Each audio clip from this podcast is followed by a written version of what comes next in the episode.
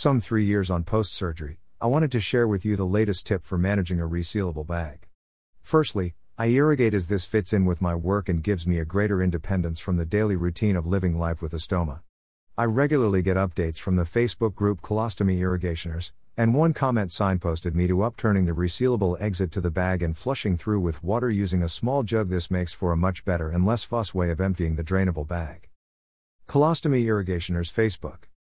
This is the product I now use, which profiles my tummy better and provides greater security. Mio One Piece Concave Drainable.